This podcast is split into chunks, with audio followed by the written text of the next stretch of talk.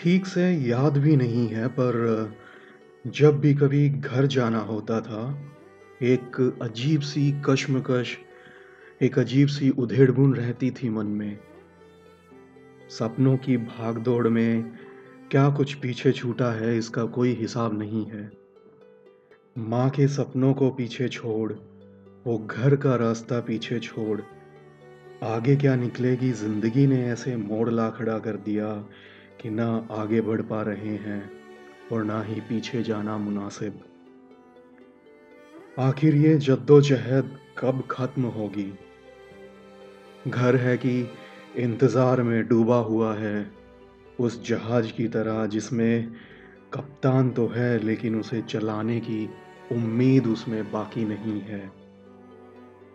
सपनों के पीछे दौड़ते दौड़ते इतना आगे आ गए कि पीछे क्या रह गया, एक पल के लिए भी सोचा नहीं, एक पल के लिए भी मुड़ के नहीं देखा।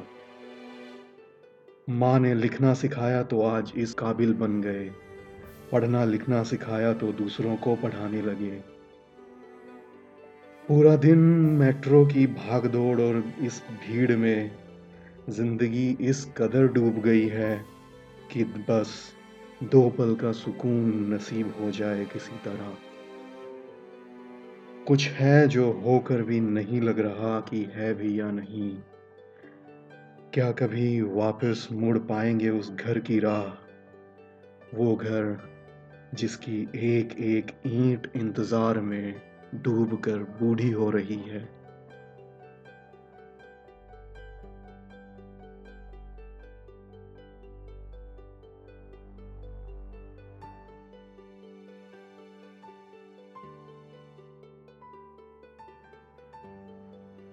इतना सा ही था ये किस्सा।